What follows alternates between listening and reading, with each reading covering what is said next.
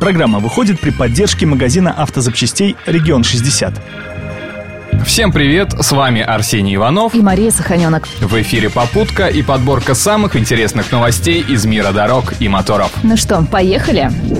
Накануне состоялось долгожданное открытие Московского международного автомобильного салона. И, пожалуй, одной из самых ожидаемых премьер стала «Лада X-Code». Такое имя получил концепт-кар, который показывает, по какому пути развития пойдут дизайнеры «Лады». С виду новинка уже не напоминает приподнятый хэтчбэк, как это было с X-Ray, а выглядит выглядит полноценным кроссовером. Кстати, концепция авто предусматривает турбомотор, полный привод и даже систему Lada Connect, которая позволяет управлять автомобилем с помощью смартфона. Правда, о серийном производстве подобной модели представители завода пока не говорят.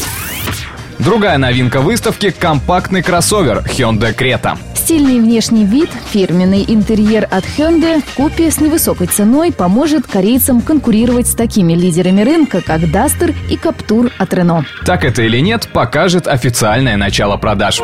Автомобильные пробки сегодня – это проблема не только мегаполисов, но и таких небольших городов, как Псков. В начале этой недели на Ольгинском мосту произошло ДТП, которое собрало аж четыре машины. А все дело в невнимательности автомобилистов и несоблюдении дистанции между авто. Как итог, пробка на мосту, 4 машины в ремонт, испорченное настроение и нарушенные планы на день у всех участников ДТП. Педантичные немцы, обеспокоенные ситуацией на собственных дорогах, решили провести необычный краш-тест. В Германии эксперты смоделировали ситуацию, при которой грузовик врезается в легковые автомобили, стоящие в пробке. Для реалистичности эксперимента в затор поставили обычные легковушки, а в роли тарана выступил грузовик, который разогнали до 70 км в час. Результаты оказались неутешительными. Все пассажиры легковушек, окажись они на месте манекенов, получили бы смертельные травмы.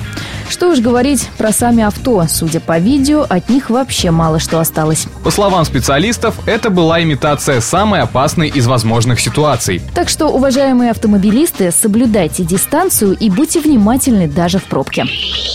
На этом у нас все. Рулите на здоровье. Удачи в пути.